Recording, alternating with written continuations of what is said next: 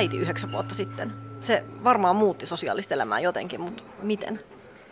Joo, se muutti aika, aika paljonkin, koska meidän esikoinen oli sellainen ää, aika herkkäuninen ja ää, rytmitön vauva ja, ja minä olin sellainen, joka oli tottunut suunnittelemaan kalenterinsa aika, aika tarkkaan niin kuin viikkoja eteenpäin, joten se muutti minua, että, että mä luovuin siitä sellaisesta niin kuin suunnitelmallisuudesta ja sillä tavalla. Ja sitten myös siinä, että ei ollut ihan niin helppoa sopia näkemisiä ystävien kanssa, koska totta kai se vauva on silloin numero ykkönen, se, siihen niin kuin täytyy hänelle täytyy varata aikaa ja, ja energiaa, niin, niin sit se ei ollut kyllä mitenkään yksinkertaista tavallaan samaan aikaan omaksua sitä uutta roolia äitinä ja tutustua vauvaan, niin sitten jotenkin, että no miten tämä niinku sosiaalinen elämä, miten, pysyykö se nyt täällä, vaikka mä en nyt sitä niinku hoivaa, kun mun täytyy nyt kuitenkin hoivata tätä, tätä mun niinku vauvaa. Kaikki asemoituu uudelleen isovanhempien, omien vanhempien ja, ja ja ystävyyden. Tavallaan kaikilla menee kaikki roolit niin kuin uusiksi ja jokainen hakee niin kuin sitä paikkaa, että miten tässä nyt toimitaan. Niin, perhe määrittää elämää tosi paljon, mutta mikä on perhe? Mä ajattelen, että jokainen voi määritellä sen itse. Mä en tykkää yhtään sellaisista niin kuin kategorisista määrittelyistä, että perhe on 2,1 lasta kultainen noutaja ja sitä rataa, vaan niin, mä ajattelen, että, että ystävät keskenään voi olla perhe, tai perhe voi olla sellainen, jossa kukaan ei oikeasti ole sukua toiselle. Tai... Niin, aika tyypillisesti ihan niin perhettä määriteltäisiin joko verisukulaisuuden kautta, mikä meillä on tämmöinen niin dominoiva malli perheelle, tai perimyksen kautta, joka ei sinänsä välttämättä mene mitenkään yksi yhteen sen kanssa, että kuka nyt on kenenkin kanssa jakaa minkälaista geeniperimystyä um, sen mukaan, että miten asutaan yhdessä, ketkä muodostaa tämmöisen niin kuin paikallisyksikön ainakin. Kuuntelet havaintoja ihmisestä ekstraa. Minä olen Satu Kivelä ja kanssani perheestä ja laajennetusta perheestä on keskustelemassa antropologin päätoimittaja Ninnu Koskenalho. Mitä sä ajattelet perheestä? Onko sulla perhe? Mulla on laskutavasta riippuen useampiakin perheitä. Mahtavaa, kerros lisää. niin, se on kyse siitä, että miten, miten hahmottaa, että missä menee perheen rajat. Että totta kai me e- elä, eletään tämmöisessä systeemissä, jossa vanhemmat ja niiden lapset on ensisijainen perheyksikkö. Tietenkin itse myös hahmotan näin, että mun vanhemmat ja kaksi sisarusta on se perhe, johon mä synnyin. Tai no mun sisarukset syntyi sinne mun jälkeen, mutta joka tapauksessa. Onko se niinku tavallaan, että sä että se on se sun lapsuuden perhe vai, vai niinku, niinku perhe? Niin, en mä en jotenkin liitä sinne. Siis lapsuuden perhehän se on, mutta se mä en varmaan ole kasvanut vielä aikuiseksi, koska se niin kuin ei ole, siihen ei varsinaisesti tullut tuommoista niin täsmentävää määrättä. Mm. Mutta tota, sitten se mun lapsuuden perhe on kuitenkin kasvanut, tai tämä ydinperheeksi koettu yksikkö, siinä kun mun sisko meni naimisiin, hankki kumppanin, ja tota, niillä on kolme lasta, joka tietysti niiden, tai ei tämä varmaan mikään tietysti ole, mutta meidän perheessä on niin, että tota, siskon perhe on osa sitä samaa ydinperhettä, vaikka sit ei kuitenkaan ihan samaa, koska eiväthän he olleet siellä minun lapsuudessani. Meidän muutenkin, meillä on pieni suku, niin se vähän mitä on, on niin kuin kohtuullisen läheistä. Tai koen esimerkiksi mun viimeisen elossa olevan isovanhemman mun mummin, että se ehdottomasti kuuluu tähän, niin kuin, ei mihinkään abstraktimpaan sukulaisuusyksikköön, vaan ihan tähän niin kuin perheeseen. Ehkä se on sitten laajennettu ydinperhe tai jotain, missä on mummi ja setä ja siskolapset on kyllä ihan ydinperhettä. Mm.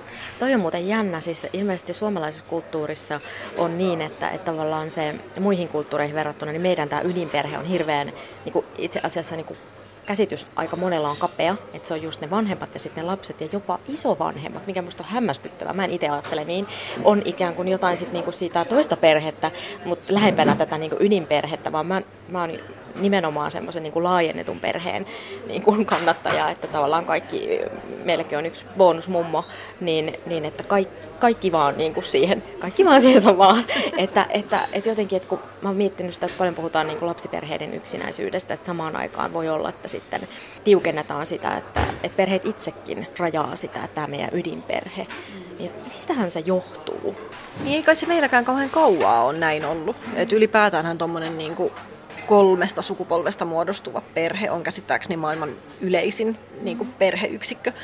Ja ennen vanhaan Suomessakin asuttu samat sukupolvet, niin. siis, tai eri sukupolvet, että on asunut niitä iso tätejä ja isoäitejä siis samoissa rakennuksissa mm. ja siellä ollaan eletty yhdessä saman katon alla. Joo, ja ei siis edes kovin ennen vanhaa, siis mun siis... molemmat vanhemmat on vielä niin kuin omien isovanhempiensa kasvattamia. Juuri näin.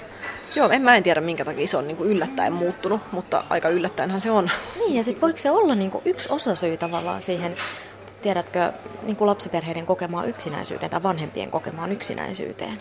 Joo, siis ihan varmasti. Mulla ei ole lapsia, mutta mun mielestä kuulostaa aivan käsittämättömältä, että, että tota, miten, te, miten te lasten vanhemmat niin pärjäätte siinä, että okei, okay, ihanaa, jos on edes kaksi vanhempaa, ja jo, jo, joillakin ei ole edes sitä niin puolisoa, joka kasvattaa lapsia ja jotenkin yhtä aikaa navigoida oman vielä niin keskeneräisen ja ehkä kovassakin vauhdissa olevan työelämän ja uran ja kaikenlaisten tällaisten asioiden kanssa ja samaan aikaan kasvattaa niitä lapsia kaikilla tasoilla ja tavoilla, mitä se tarkoittaa.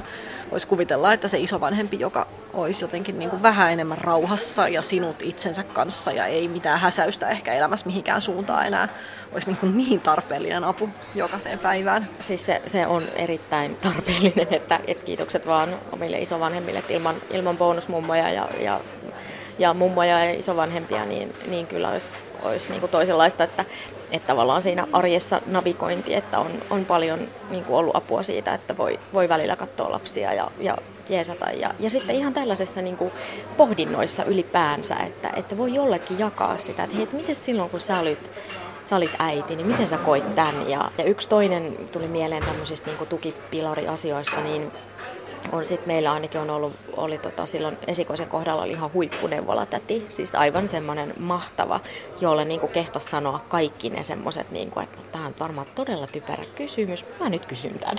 Ja, ja tavallaan hän osasi luoda sellaisen ilmapiirin siihen, että siinä pystyy olemaan niin kuin rauhassa ja, ja tavallaan luvan kanssa keskeneräinen sillä tavalla siinä omassa äityydessä sen niin kuin ensimmäisillä metreillä, että, että meidän neuvolasysteemihan on ihan mahtava, että sinne vaan niin kuin lisää satsauksia ja, ja sillä tavalla, että, se, että juurikin sellaisia ihmisiä, jotka haluaa sitä tehdä ja nauttii siitä, niin se on, se on iso voimavara perheelle.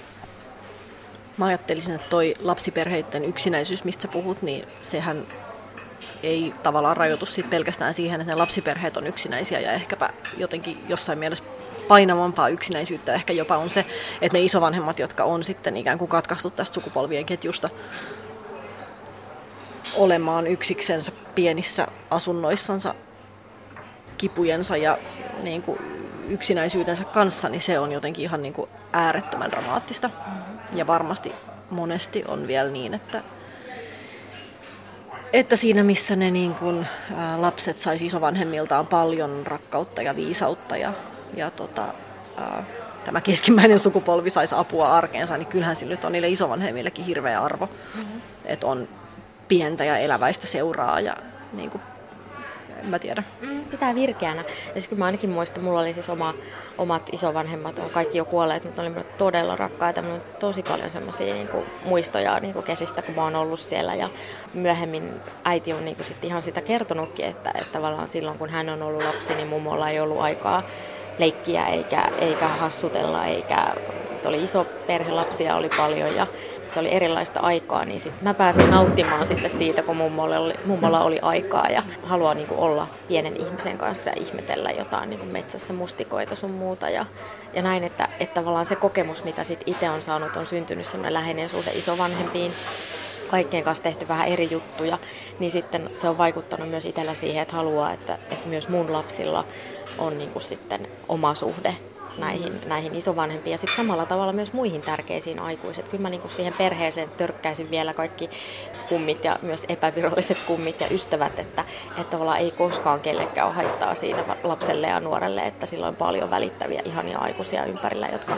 jotka voi kulkea sen kanssa sitä matkaa, että, että niin ja tuossa varmaan tulee sekin, että tota, kun, me ollaan tällaisia ryhmäytyviä olentoja, niin me myös mennään ehkä helpommin sinne, missä sitä perheyksikköä on jo enemmän paikalla. Musta tuntuu, että ainakin mun tuttavapiirissä sellaiset perheet, joissa niin tavalla tai toisella on porukkaa enemmän läsnä, niin, niin sinne ajautuu lisääkin niitä perheenjäseniä. Se helpottaa sitä hirmusta kynnystä, mikä meillä on kuitenkin jopa omien perheenjäsentemme suhteen siihen, että voiko sitä nyt mennä kylään ja voiko häiritä ja niin kuin näin poispäin. Mun siskon perhe, joka asuu nykyisin ulkomailla, ne asui jossain välissä monta vuotta Suomessa, kun vanhemmat lapset oli pieniä.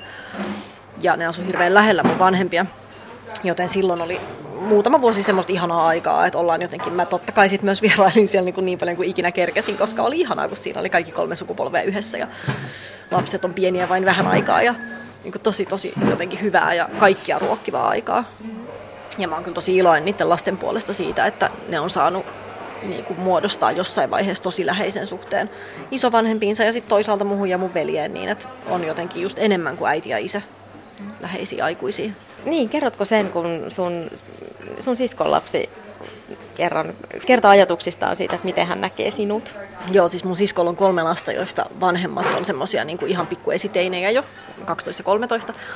Ja tota, Kuopus täytti kolme kesällä ja just siinä vähän ennen syntymäpäivää, kun mä olin niillä käymässä. Se on kasvanut, syntynyt ja kasvanut Ruotsissa, eli puhuu toki ruotsia niin kuin ensisijaisena kielenänsä. Ja sitten jotain Eimin kanssa telmittiin pihalle ja se oli äitienpäivä. Aivan, ja mä sanoin, että meidän pitää mennä nyt sisälle, että tuolla äitienpäivä kakkua. Ja sitten pikkuinen söpönaama nyrpistyy ja se katsoo mua ja sanoo, sinä olet Nestan äiti. Ja se oli jotenkin aivan liikuttavaa, koska eihän, sille, eihän, eihän se, ei vie, se ei vielä voi tarkoittaa, että olet niin kuin geneerisesti äitien kaltainen henkilö, koska on olemassa vaan niin kuin yksi ikoninen de-äiti, joka on mun sisko. Ja totta kai mä oon melkein sama kuin mun sisko jossain mielessä. Se oli kauhean lämmittävä juttu. Ja toihan on niin kuin olemassa oleva asia ihmisten maailmassa, että tota, vanhempien sisarukset kuitenkin edustaa samaa ryhmää ihan niin kuin monissa tärkeissä merkityksissä. Mekin ollaan tästä puhuttu, että kategorisesti ajatellaan, että no niin, perhe on tällainen ja tällainen. Onko semmoista niin kuin määrettä antaa, mikä on ikään kuin ns. normaali perhe? Toi on oikeasti yksi tommonen niin kuin ihan suosikki ärsytyksen kohde tavallaan itselleen. Että totta kai jos sä sanot sanan perhe, niin ihan varmasti suurimman osan ihmisiä päähän täällä näin putkahtaa kuva, missä on isi ja äiti ja ehkä pari lasta, ei nyt varmaan nykyisin enää hirveän montaa lasta. Vaikka kuinka se olisi perheen joku virallinen määritelmä ja täällä ylläpidetty tämmöinen tietynlainen niin kuin ideaali, niin eihän se siis missään nimessä pidä paikkaansa. Ei, ei, se, ei semmoisia perheitä on paljon, mutta on myös ihan hirveästi kaikenlaisia muita perheihmisyksiköitä, jotka koostuu yhdestä viiva tosi monesta useammasta aikuisesta henkilöstä, joilla on keskenänsä tai ei keskenänsä erilaisissa kombinaatioissa lapsia, kaikenlaisia niin kuin uusio- ja sateenkaari- ja polyperheitä, jotka on ihan oikeita perheitä, eikä mitään niin kuin perheen outoja alakategorioita, vaan niin kuin ihan samalla tavalla edustaa sitä perhettä. On perheitä, jotka koostuu pelkästään isovanhemmista ja lapsenlapsista, koska siinä välissä oleva sukupolvi on kuollut. On perheitä, jotka koostuu ystävistä, jotka kasvattaa ehkä keskenänsä jonkun niistä lapsia, jonka toinen vanhempi ei ole enää ollenkaan paikalla. Enkä mä sinänsä tiedä, minkä takia niin perheen määritelmään pitäisi ollenkaan sisällyttää edes sitä sinänsä niin hyvin perinteistä asiaa, että perhe on yksikö, joka tuottaa niin seuraavaa sukupolvea. Et toisaalta aikana, jolloin maailmassa on joka tapauksessa aivan hiivatisti liikaa ihmisiä ja se on ihan oikeasti ongelma, niin kyllähän nyt niin lisääntymisestä vapaaehtoisesti kieltäytyvien aikuisten ihmisten muodostama kiinteä yksikkö, jonka ne itse kokee perheeksi ja haluaa kokea perheeksi, on perhe.